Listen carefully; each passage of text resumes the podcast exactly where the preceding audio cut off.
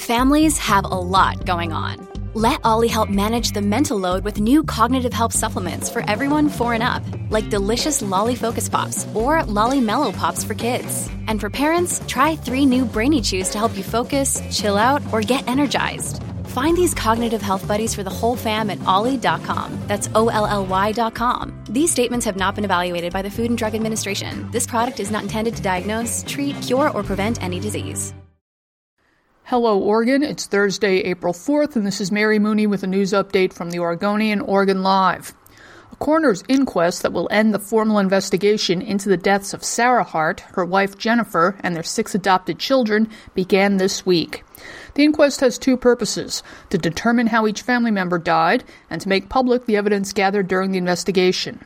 On Wednesday, the doctor who did Sarah Hart's autopsy testified, saying that she had a toxic level of Benadryl in her system when the SUV she was riding in with her family plunged off a California cliff last year. At least three of her children also had elevated levels of the drug in their systems. The doctor said all died almost instantly after the crash from spinal injuries they received upon impact. The proceedings continue today. In Portland, the police the Police Bureau's effort to hire new civilian public safety specialists to respond to low level calls has hit a snag. Of more than 100 applicants, the Bureau did background checks on 61 prospective candidates, and only three passed. The two biggest factors officials say are past drug use and dishonesty uncovered in the investigations. And finally, Arnold Schwarzenegger is weighing in on Oregon's carbon emissions reductions bill.